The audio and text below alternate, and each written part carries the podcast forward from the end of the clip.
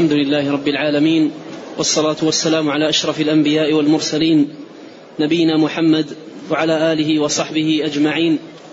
أما بعد، فيقول شيخ الإسلام أحمد بن عبد الحليم بن عبد السلام بن تيمية رحمه الله تعالى وغفر له ولشيخنا والسامعين، قال في العقيدة الواسطية: وقوله سبحانه: ولولا إذ دخلت جنتك قلت ما شاء الله لا قوة إلا بالله، وقوله: ولو شاء الله ما اقتتل الذين من بعدهم من بعد ما جاءتهم البينات ولكن اختلفوا فمنهم من آمن ومنهم من كفر ولو شاء الله ما اقتتلوا ولكن الله يفعل ما يريد، وقوله: أحلت لكم بهيمة الأنعام إلا ما يتلى عليكم غير محل الصيد وأنتم حرم إن الله يحكم ما يريد، وقوله: فمن يريد الله أن يهديه يشرح صدره للإسلام ومن يريد أن يضله يجعل صدره ضيقا حرجا كأنما يصعد في السماء. الحمد لله رب العالمين، وأشهد أن لا إله إلا الله وحده لا شريك له، وأشهد أن محمدا عبده ورسوله، صلى الله وسلم عليه وعلى آله وصحبه أجمعين. أما بعد، فهذه الآيات الكريمات ساقها المصنف شيخ الإسلام ابن تيمية رحمه الله تعالى لإثبات صفة الإرادة لله عز وجل، وإثبات المشيئة له سبحانه، وأن ما شاء الله كان وما لم يشأ لم يكن، وأنه تبارك وتعالى له المشيئة النافذة والقدرة الشاملة، لا معقب لحكمه ولا راد لقضائه عز وجل. والإرادة التي هي صفة الله عز وجل نوعان: إرادة كونية قدرية، وإرادة شرعية دينية.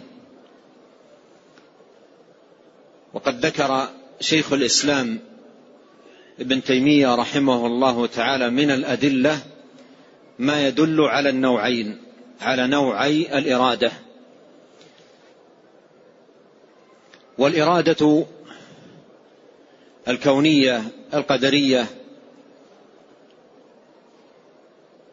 تعني ما أراده الله سبحانه وتعالى كونا وقدرا، وما قضاه تبارك وتعالى وقدره، فكل ما أراده الرب تبارك وتعالى كونا وقدرا فهو كائن، لا راد لحكمه سبحانه وتعالى ولا معقب لقضائه، فما شاء الله كان وما لم يشأ لم يكن.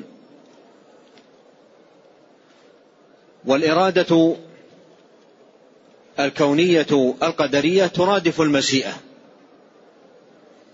لأن المشيئة ليست منقسمة كالإرادة إلى كونية قدرية وشرعية دينية، فالمشيئة هي الإرادة الكونية القدرية.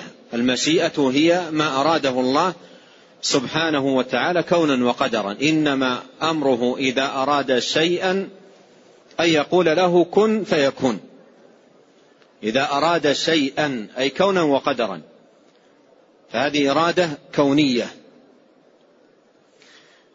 والإرادة الكونية هي إرادة الله سبحانه وتعالى أن يجعل العباد فاعلين للأمر الذي أراده. إرادة الله سبحانه وتعالى من إرادة الله سبحانه وتعالى أن يجعل العباد فاعلين للشيء الذي أراده سبحانه وتعالى. أما الإرادة الشرعية الدينية فهي إرادته سبحانه وتعالى من العباد أن يفعلوا الشيء، أي أمرهم به، ودعوتهم إلى فعله.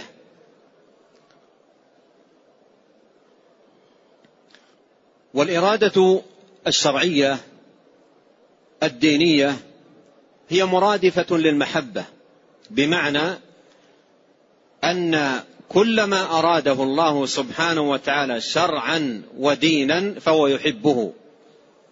كل ما أراده سبحانه وتعالى شرعا ودينا فهو تبارك وتعالى يحبه، لا يأمر جل وعلا إلا بما يحبه من الأعمال ويرضاه عز وجل.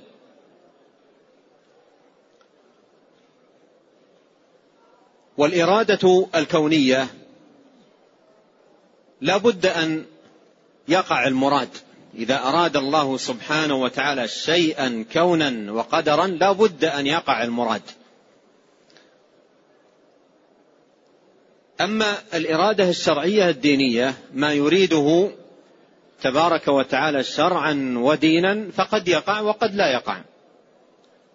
من الناس من يفعل ما يريده الله من عباده شرعا ودينا، ومنهم من لا يفعل ذلك. مثلا الصلاة أرادها الله شرعا ودينا من عباده، وليس كل الناس يصلون. وهكذا قل في جميع الطاعات والعبادات أرادها سبحانه وتعالى من عباده شرعا ودينا، فمنهم من فعل ومنهم من لم يفعل، منهم من قام بهذا الأمر الذي أراده الله سبحانه وتعالى من عباده، ومنهم من لم يقم به. أما الإرادة الكونية القدرية فإن المراد لا يتخلف، لأن مشيئة الله سبحانه وتعالى نافذة وقدرته شاملة، وأي شيء يشاءه سبحانه لا بد أن يقع طبقا لما شاء، فالأمر لله سبحانه وتعالى من قبل ومن بعد. وفي تقرير هذا المعنى يقول الإمام الشافعي رحمه الله في أبيات له جميلة هي من أحسن ما قيل في باب القدر والمشيئة، يقول رحمه الله: ما شئت كان وإن لم أشاء، ما شئت كان وإن لم أشاء، وما شئت إن لم تشأ لم يكن، خلقت العباد على ما علمت، وفي العلم يجري الفتى والمسن، على ذا مننت وهذا خذلت، وهذا أعنت وذا لم تعن، فمنهم شقي ومنهم سعيد، ومنهم قبيح ومنهم حسن. أي أن هذا كله بمشيئة الله سبحانه وتعالى. الشاهد قوله رحمه الله: ما شئت كان وإن لم أشاء. ما شئت أي يا الله، يا من بيده أزمة الأمور، يا من مشيئته نافذة، ما شئت كان وإن لم أشاء، أي وإن لم أشاء ذلك أنا أيها العبد. وما شئت أي أنا أيها العبد من أمر إن لم تشأ ذلك أنت يا الله لا يكون. وهذا معنى قول الله سبحانه وتعالى: لمن شاء منكم أن يستقيم وما تشاءون إلا أن يشاء الله رب العالمين. وما تشاءون إلا أن يشاء الله رب العالمين. فالأمور كلها بمشيئة الله، فمشيئة الله سبحانه وتعالى نافذة، ولا يمكن أن يقع في هذا الكون شيء لم يشأه الرب عز وجل. وتقرأ في القرآن آيات كثيرة جدا في إثبات المشيئة وتقرير أن كل أمر بالمشيئة. وقد تتبعت مرة في كتاب الله جل وعلا الآيات التي فيها ربط الأشياء والأعمال والأمور والوقائع والأحداث ونحو ذلك بالمشيئة، فبلغت قرابة 400 موضع تتبعتها بنفسي في كتاب الله جل وعلا، فبلغت قرابة 400 موضع.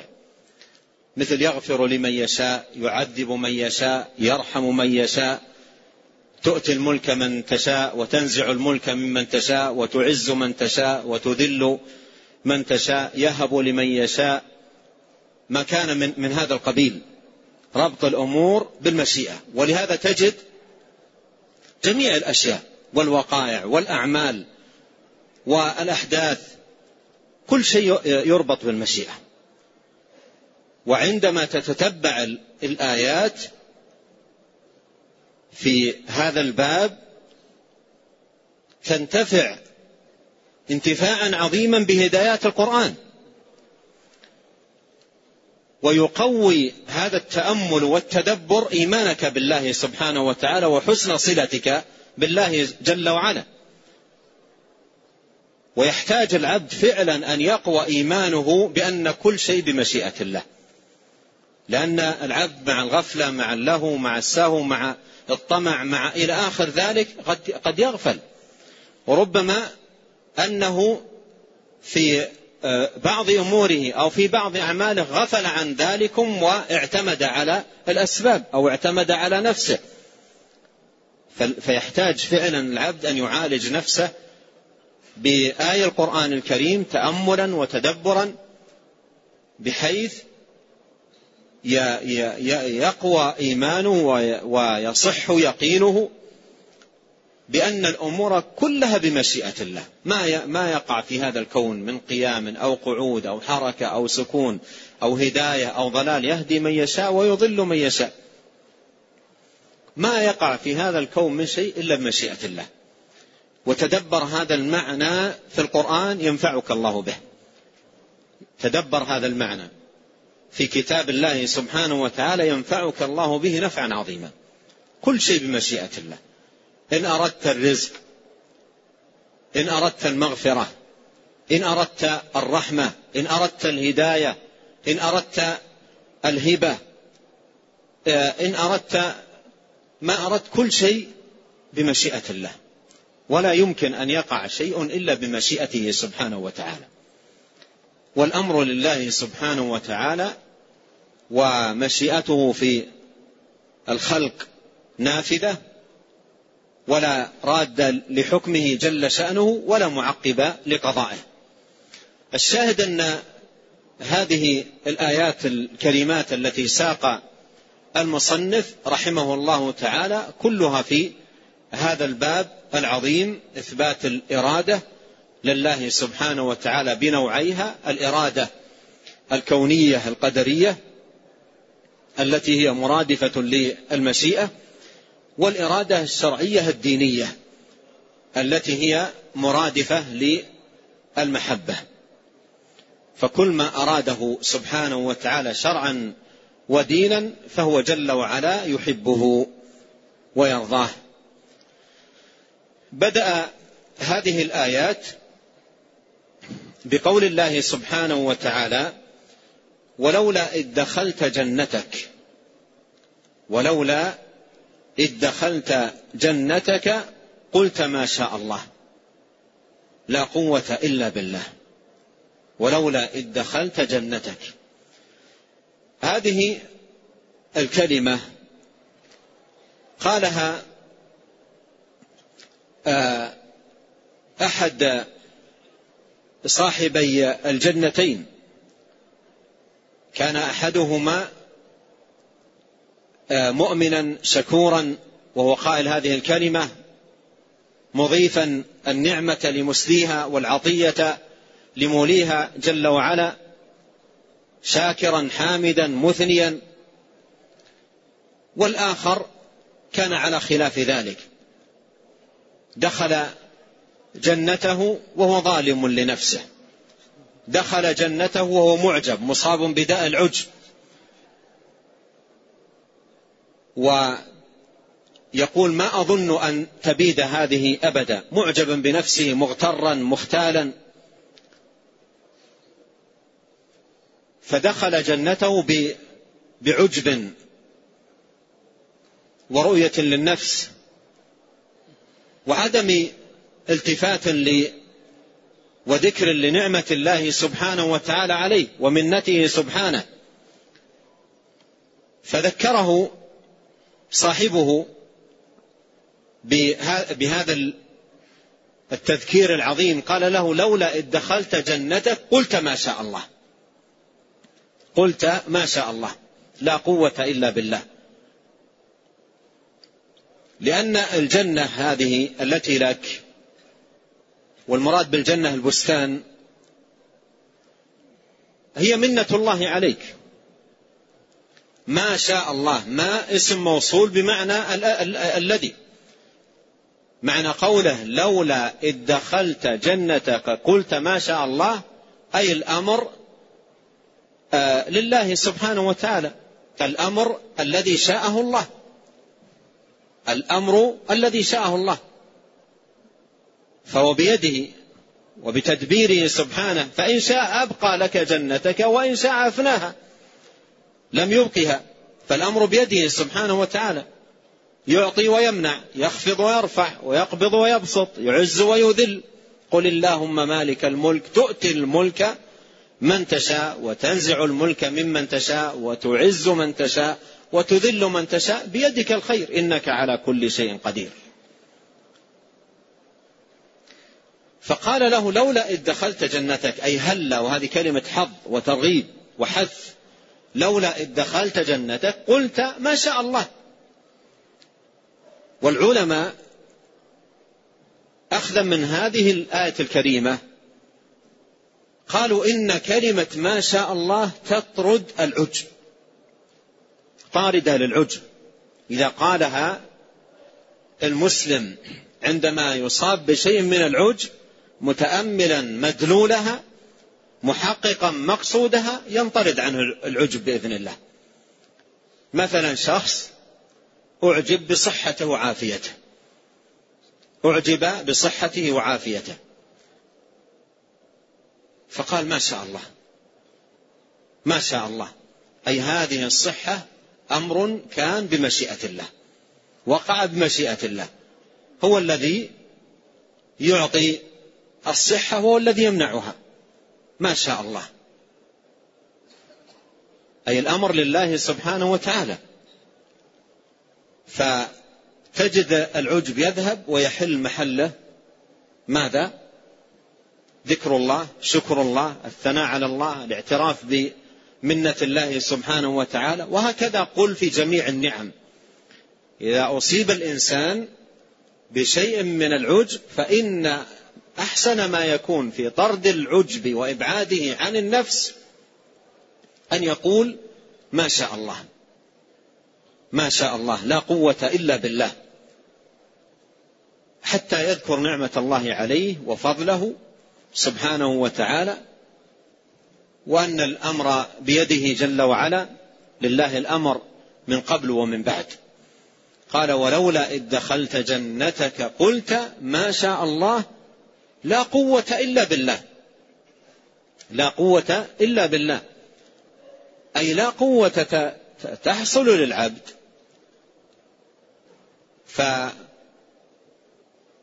فتتحقق بها مصالحه، يؤدي بها أعماله، يمارس بها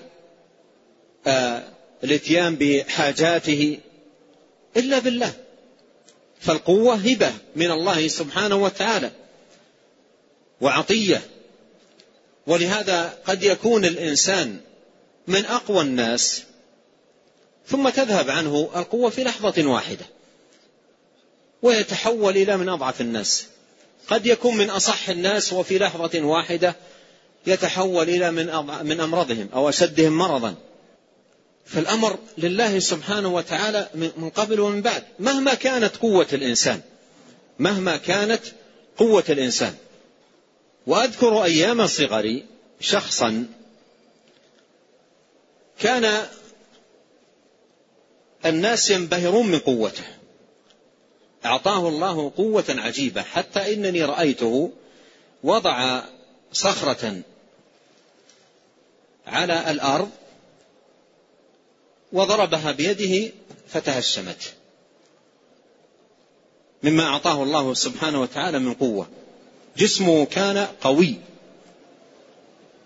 وفي طريقه وهو يسير ارتطم حتى كان حادث سيارة يعني الذي يراه ما يظن فيه وفيات، فتوفي وهو من أقوى الناس. فالأمر لله سبحانه وتعالى، هو الذي يعطي ويمنع، نسأل الله أن يرحمه ويرحم موتى المسلمين. هو الذي يعطي ويمنع ويخفض ويرفع ويحيي ويميت ويعز ويذل، الأمر بيده. ولهذا مهما أوتي الإنسان من صحة، من عافية، من علم، من ولد، من تجارة، من إلى آخره، كل ذلك لا ينبغي أن يجعل الإنسان يغفل عن المنعم والمانع والمتفضل. دائما يربط الأمور بمشيئة الله، ما شاء الله ما شاء الله، لا قوة إلا بالله. فلا يكون شيء إلا بمد الله وعونه وفضله وعطائه، فالأمر لله سبحانه وتعالى من قبل ومن بعد. قال ولولا إذ دخلت جنتك قلت ما شاء الله لا قوة إلا بالله، أي لا قوة في العبد يمارس فيها أموره وأعماله ومصالحه إلا بالله سبحانه وتعالى. هو الذي يعطي القوة، هو الذي يمنع، هو الذي يخفض، هو الذي يرفع، له الأمر سبحانه وتعالى من قبل ومن بعد. ثم أورد قول الله سبحانه وتعالى ولو شاء الله ما اقتتل الذين من بعدهم من بعد ما جاءتهم البينات ولكن اختلفوا فمنهم من آمن ومنهم من كفر ولو شاء الله ما اقتتلوا ولكن الله يفعل ما يريد. قوله جل شأنه في تمام هذه الآية ولكن الله يفعل ما يريد، المراد بالإرادة هنا أي الكونية القدرية، المراد بالإرادة هنا أي الكونية القدرية.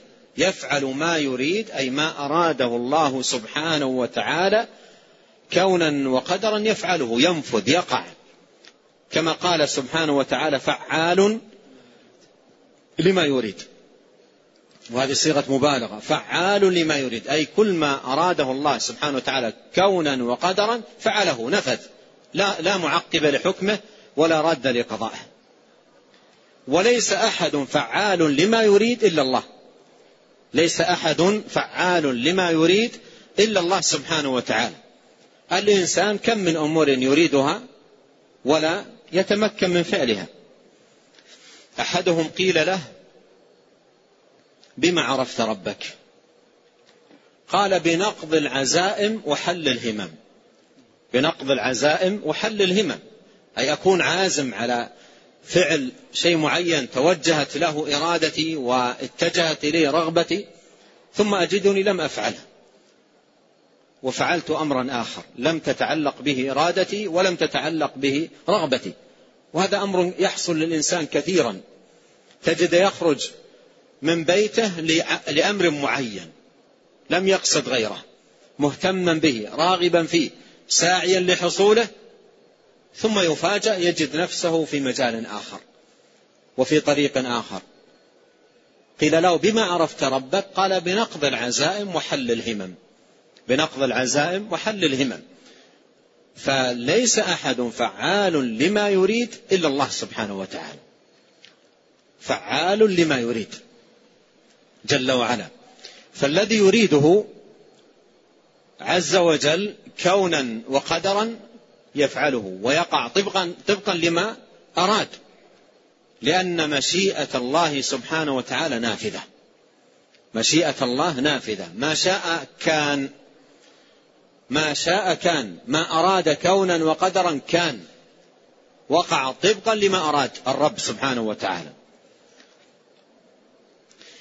بدأ الآية بقوله جل شأنه، بدأ هذا أثناء آية بدأه يعني النقل عند المصنف بقوله ولو شاء الله ما اقتتل الذين من بعدهم، ولو شاء الله ما اقتتل الذين من بعدهم، ثم بعدها بقليل قال ولو شاء الله ما اقتتلوا، فذكر المشيئة مرتين في هذا الأمر المعين، أمر القتال، ولو شاء الله ما اقتتلوا. والاقتتال فعل من أفعال الناس، الاقتتال فعل من أفعال الناس، فالآية شاهد بين ودليل واضح أن أفعال العباد مخلوقة لله، أفعال العباد مخلوقة لله، وأن مشيئة الله سبحانه وتعالى نافذة في العباد، ذواتهم وأفعالهم، حركاتهم وسكناتهم. ولهذا قال ولو شاء الله ما اقتتلوا، ولو شاء الله ما اقتتلوا، يعني لو شاء الله، يعني لو أراد الله كونا وقدرا ألا يقتتلوا لم يقتتلوا. إذن هذا الذي وقع بماذا؟ هذا الاقتتال الذي وقع بماذا؟ مشيئة الله،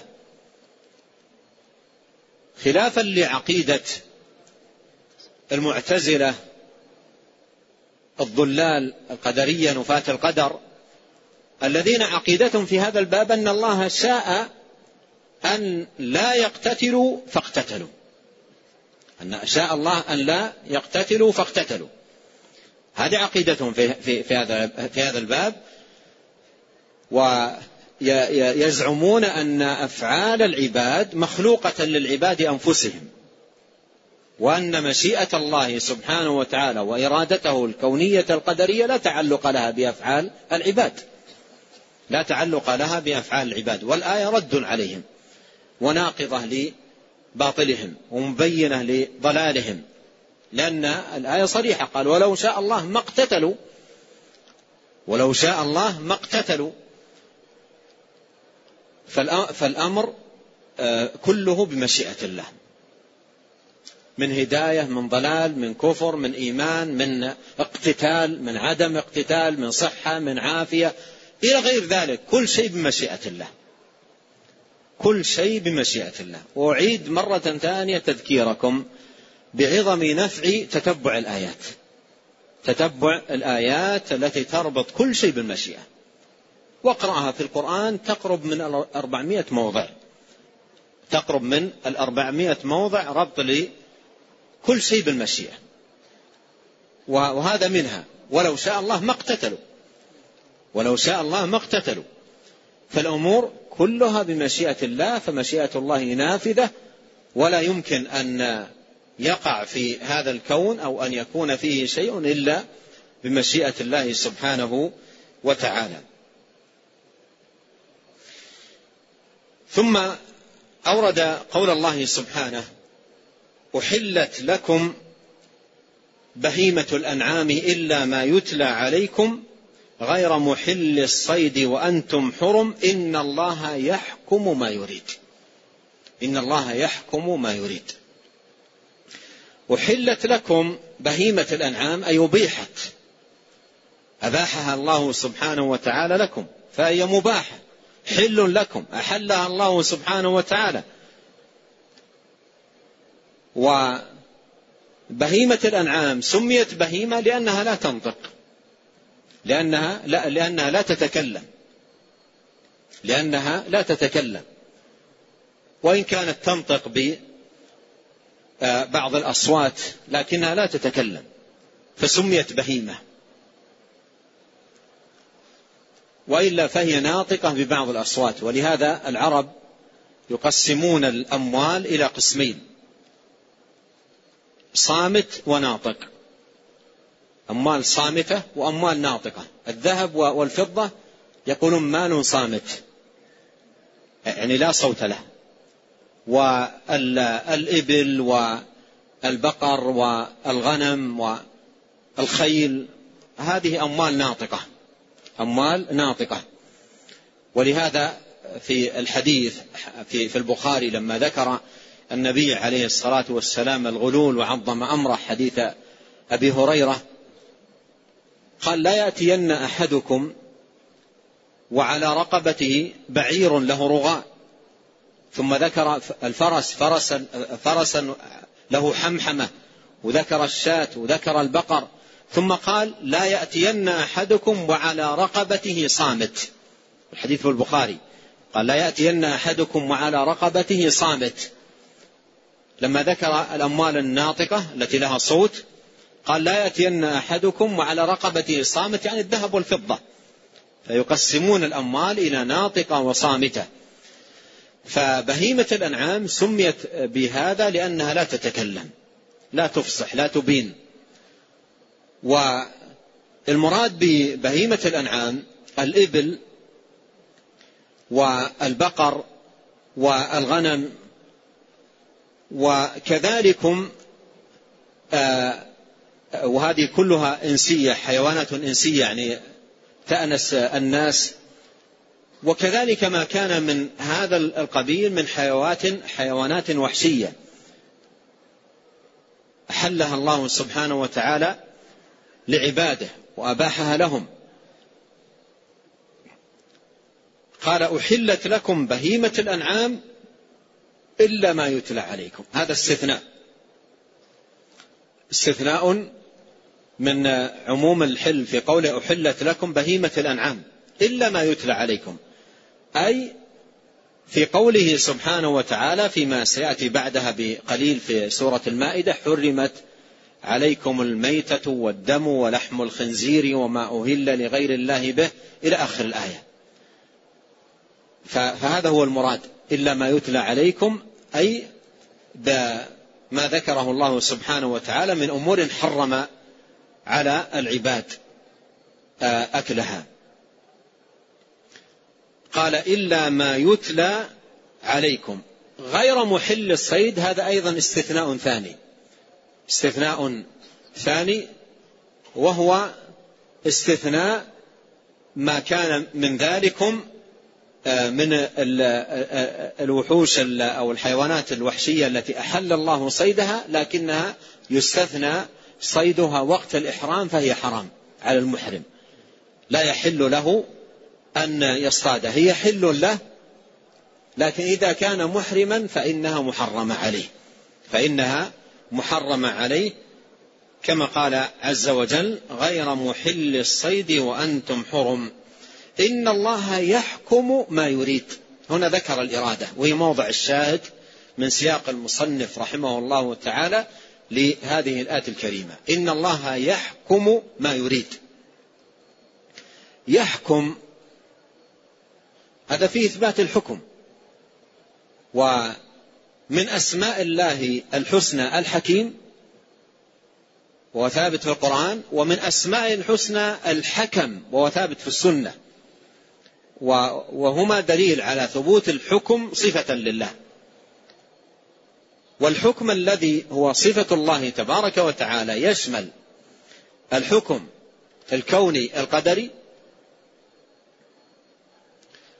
ويشمل الحكم الشرعي الديني، إن الحكم إلا لله أمر أن لا تعبدوا إلا إياه، ويشمل الحكم الجزائي بإثابة المطيع ومعاقبة العاصي. فهذه الأحكام الثلاثة كلها مما يدل عليه اسم الله الحكيم واسمه الحكم جل شأنه. والحكم في هذا الموضع في قوله إن الله يحكم ما يريد، المراد به الحكم الشرعي، لأن السياق في هذه الآية في بيان أحكام الله الشرعية التي حكم بها سبحانه وتعالى، والحكم له، يشرع ما يشاء ويحكم سبحانه وتعالى بما يشاء، له الحكم. إن الحكم إلا لله أمر أن لا تعبدوا إلا إياه. فقوله إن الله يحكم ما يريد، إن الله يحكم ما يريد أي يحكم شرعا ما يريد، أي ما يريد سبحانه وتعالى أن يشرع لعباده. فالإرادة هنا شرعية. يحكم ما يريد أي ما يريد جل وعلا أن يشرعه لعباده، أن يأمر عباده به. ما يريد من عباده، إن الله يحكم ما يريد أي ما يريد من عباده أن يفعلوه.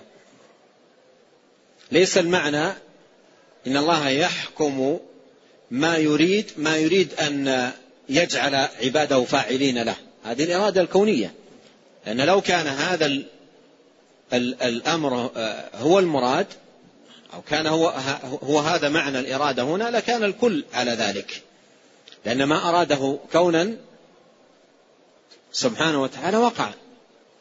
فقول إن الله يحكم ما يريد أي ما يريده شرعا ودينا يأمر عباده به.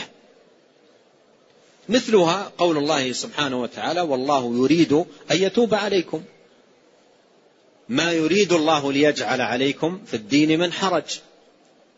هذه كلها إرادة شرعية دينية، هذه كلها إرادة شرعية دينية. قال جل وعلا: إن الله يحكم ما يريد. إذن نفرق بين الإرادتين في قوله في الآية التي قبلها: ولكن الله يفعل ما يريد، وفي هذه الآية قول الله سبحانه وتعالى: إن الله يحكم ما يريد. في قوله إن الله يفعل ما يريد، هذه إرادة كونية قدرية، وفي هذه الآية إن الله يحكم ما يريد، هذه إرادة شرعية دينية. ثم ختم رحمه الله تعالى الآيات المتعلقة بالإرادة والمشيئة بقول الله سبحانه وتعالى: فمن يرد الله أن يهديه، فمن يرد الله أن يهديه يشرح صدره للإسلام. فمن يرد الله أن يهديه، ما نوع الإرادة؟ فمن يرد الله أن يهديه يشرح صدره للإسلام، شرعية دينية أو كونية قدرية؟ كونية قدرية. فمن يرد الله كونا وقدرا أن يهديه، أن يكتب له الهداية، يشرح صدره للإسلام. إذا أراد الله كونا وقدرا لعبده الهداية شرح صدره للإسلام، فأقبل على الدين ودخل في الهداية، لأن الله سبحانه وتعالى أراد له كونا وقدرا الهداية. فمن يرد الله أن يهديه يشرح صدره للإسلام. ومن يرد أن يضله، ما نوع الإرادة؟ لاحظ، واضح المعنى، واضح، ولهذا ما ينبغي أن يقال في الموضع الأول المراد بالإرادة الشرعية الدينية. فمن يرد الله أن يهديه يشرح صدره للإسلام، ومن يرد أن يضله يجعل صدره. إذن الإرادة في هذه الآية في الموضعين هي الإرادة الكونية القدرية، وهذا معناه أن كل شيء بإرادة الله، والمراد بإرادة الله هي الكونية القدرية. فمن أراد الله كونا وقدرا أن يهديه شرح صدره للهداية، ومن أراد الله سبحانه وتعالى كونا وقدرا أن يضله يجعل صدره ضيقا حرجا كأنما يصعد في السماء، يعني لا يطيق طريق الهداية، لا تقبل نفسه على الهداية، يبغض الهداية، يبغض المهتدين، يكره أن يسلك سبيل المهتدين، يجعل صدره ضيقا حرجا كأنما يصعد في السماء. يعني يصاب مثل الشخص الذي يصاب باختناق، يصاب باختناق، يدخل في مكان أو في جهة يصاب فيها اختناق فلا يقبل على هذا المكان. فمن يريد الله أن يضله يجعل صدره ضيقا، يجعل صدره ضيقا حرجا كأنما يصعد في السماء، فتجده لا يطيق الهداية. إذا رأى المهتدين كأنه رأى وحوش آتية، لا يطيق ولا يطيق مجالسهم، ولا يطيق أماكنهم، ولا يطيق أن يراهم. وإذا كانوا في مجلس انقبض واستوحش، لا يطيق ذلك. قال: ومن يرد أن يضله يجعل صدره، نعم، ومن يرد أن يضله يجعل صدره ضيقا حرجا كأنما يصعد في السماء. وفي آية أخرى قال الله سبحانه وتعالى: أفمن زين له سوء عمله فرآه حسنا فإن الله يضل من يشاء ويهدي من يشاء. قوله يضل من يشاء ويهدي من يشاء هو يعادل المعنى الذي جاء هنا، لأن المراد بالإرادة هنا المشيئة التي هي الإرادة الكونية القدرية، الإرادة الكونية القدرية. هذه العقيدة العظيمة، إيمان العبد بأن الهداية والضلال بيد الله، ولا يهتدي إلا من هداه الله، ولا يتزكى إلا من زكاه الله، ولا يضل إلا من أضله الله. الهداية والضلال كلهم بيد الله. هذا يستوجب من العبد أن يعظم إقباله على الله سبحانه وتعالى سؤالا للهداية والثبات والسداد والعون والتوفيق، لأن الأمر كله بيد الله سبحانه وتعالى. ولهذا كثرت الأدعية في السنة من هذا الباب. اللهم من يسألك الهدى والتقى والعفة والغنى، اللهم اهدني في من هديت، وعافني في من عافيت، وتولني في من توليت، اللهم اهدني وسددني، اللهم إني أعوذ بك أن أضل أو أضل أو أزل أو أزل أو أظلم أو أظلم أو أجهل أو يجهل علي، أعوذ بعزتك لا إله إلا أنت أن تضلني، ربنا لا تزغ قلوبنا بعد إذ هديتنا، يا مقلب القلوب ثبت قلبي على دينك. أدعية كثيرة جدا جاءت في هذا الباب، لأن الأمر كله بيد الله سبحانه وتعالى، ولله الأمر من قبل ومن بعد سبحانه. فإذا علم العبد أن الأمور كلها بمشيئة الله أوجب له ذلكم أن يحسن الإقبال على الله دعاء وبذلا للأسباب. دعاء أن يثبته، أن يهديه، أن يصلحه، أن يسدده، أن يعيده من الضلال، وبذلا للأسباب المقربة إلى الله سبحانه وتعالى التي ينال بها العبد رضا الله عز وجل. والمصنف رحمه الله تعالى له بحث لاحق حول موضوع القضاء والقدر ومراتب الإيمان بالقضاء والقدر وما يتعلق أيضا بالإرادة، سيأتي له بحث لاحق عند المصنف رحمه الله تعالى. ثم بعد ذلكم لما أنهى رحمه الله ما يتعلق بالآيات التي في إثبات المشيئة والإرادة بنوعيها الكونية القدرية والشرعية والدينية، انتقل رحمه الله تعالى لذكر الآيات التي فيها إثبات المحبة. الآيات التي فيها إثبات المحبة، وهذا الموضوع يكون الحديث عنه في لقائنا في الغد بإذن الله سبحانه وتعالى. ونسأل الله الكريم أن ينفعنا جميعا بما علمنا، وأن يزيدنا علما، وأن لا يكلنا إلى أنفسنا طرفة عين، وأن يصلح لنا شأننا كله ما شاء الله، لا قوة إلا بالله. نعم. أحسن الله إليكم وبارك فيكم ونفعنا الله بما قلتم وغفر الله لنا ولكم وللمسلمين. يقول هذا السائل: إذا كانت الإرادة في قوله فمن يريد الله أن يهديه يشرح صدره للإسلام إرادة كونية، فأليس يدل ذلك على أن الهداية محبوبة لله جل وعلا فتكون شرعية؟ الهداية لا شك أنها محبوبة لله سبحانه وتعالى، لكن ينبغي أن يعلم فيما يتعلق بالفرق بين الإرادتين الكونية القدرية والشرعية الدينية، أن الإرادة الشرعية الدينية يحبها الله فهي مرادفة للمحبة، بمعنى أنه لا يريد شرعا ودينا إلا ما يحب سبحانه وتعالى. أما إرادة الله سبحانه وتعالى الكونية القدرية فمنها ما يحبه ومنها ما لا يحبه. فإيمان المؤمن أراده الله سبحانه وتعالى كونا وقدرا وهو يحبه جل وعلا، وكفر الكافر أراده سبحانه وتعالى كونا وقدرا وهو لا يحب الكفر ولا يحب الكافرين ولا يرضى لعباده الكفر.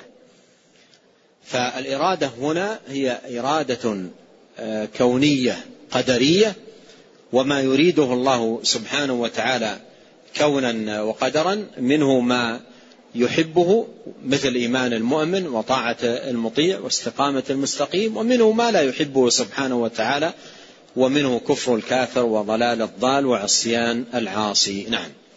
أحسن الله إليكم وبارك فيكم. يقول: هل كل مشيئة ذكرت في القرآن هي مشيئة كونية؟ المشيئة ليست منقسمة، المشيئة ليست منقسمة حتى يرد هذا السؤال. فالمشيئة في كل مواضع ورودها كونية قدرية، ما شاء الله أي ما أراده سبحانه وتعالى كونا وقدرا. نعم. أحسن الله إليكم. يسأل عن هذه العبارة: ما معناها؟ فتجتمع الإرادتان في حق المخلص المطيع وتنفرد الإرادة الكونية في حق العاصي. هذا الكلام صحيح. تجتمع الإرادتان أي الكونية القدرية والشرعية الدينية في حق المخلص المطيع.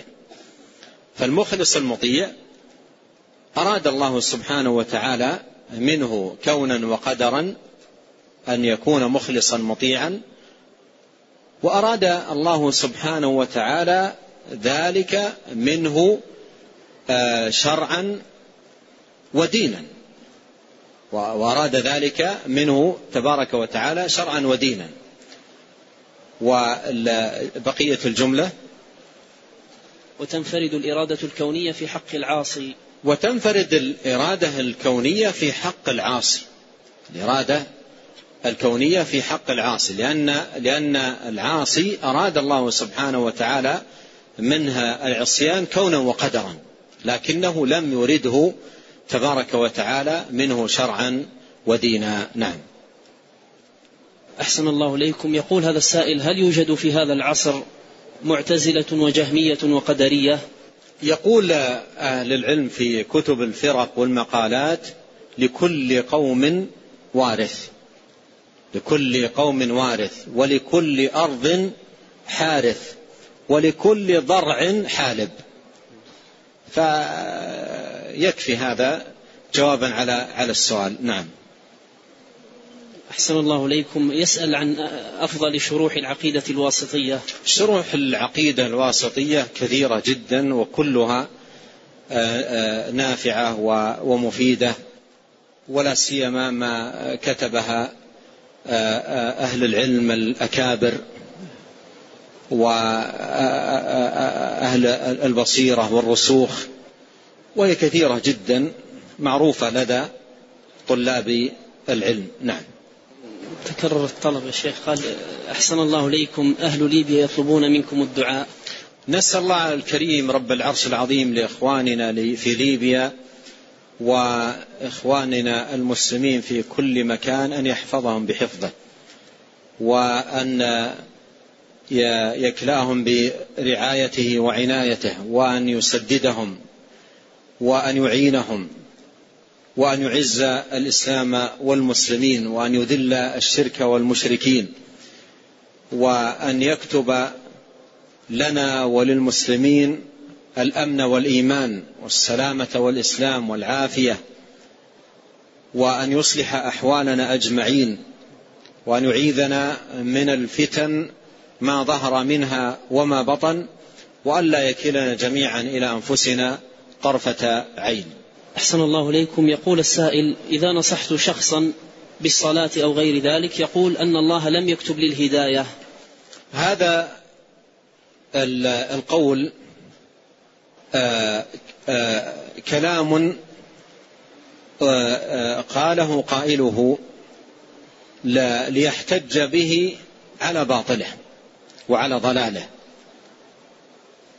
والله سبحانه وتعالى حكى أو ذكر نحوا من ذلك عن المشركين، قالوا: ولو شاء الله ما عبدنا من دونه من شيء، نحن ولا آباؤنا، ولا حرمنا من دونه من شيء. وهذه الطريقة، وهي الاحتجاج بالقدر على المعائب والمعاصي، طريقة محرمة، ولا يحل الإنسان أن يحتج بالقدر على عصيانه وضلاله وتركه لطاعة ربه سبحانه وتعالى، لأن الله عز وجل فتح أبواب الهداية وهيأ عباده الطرق ودعاهم لذلك، ودعاهم أيضا لأن يدعوه أن تجعل كل قضاء قضيته لي خيرا. فقول القائل إن الله لم يكتب لي ذلك، لم يكتب لي ذلك، هذا خوض في أمر مغيب. كيف يحكم على نفسه أن الله لم يكتب له ذلك وعنده فسحة في حياته؟ بدل أن يقول إن الله لم يكتب لي ذلك يقول اللهم اكتب لي ذلك ويبذل السبب. هذا هو الطريق الصحيح، يقول اللهم اكتب لي ذلك، اللهم اجعل كل قضاء قضيته لي خيرا، اللهم اكتبني من المصلين، اجعلني من المصلين، لا أن يقول لم يكتب لي ذلك محتجا بذلك على باطله وضلاله. نعم. أحسن الله إليكم. يسأل عن اسم الله، عن اسم الرشيد، هل هو من أسماء الله؟ الإخبار عن الله سبحانه وتعالى بذلك لا بأس به إخبارا عن الله، أما عده في أسماء الله تبارك وتعالى الحسنى فلا أعلم دليلا صريحا في ذلك. نعم.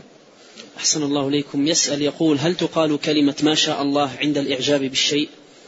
هذا ما تم توضيحه سابقا أنها تقال عند العجب، يعني إذا أعجب بشيء له أو ببستان أو صحة أو عافية أو نحو ذلك فإنه يقول ما شاء الله، يقول ما شاء الله لا قوة إلا بالله، فإنها تطرد العجب بإذن الله تبارك وتعالى.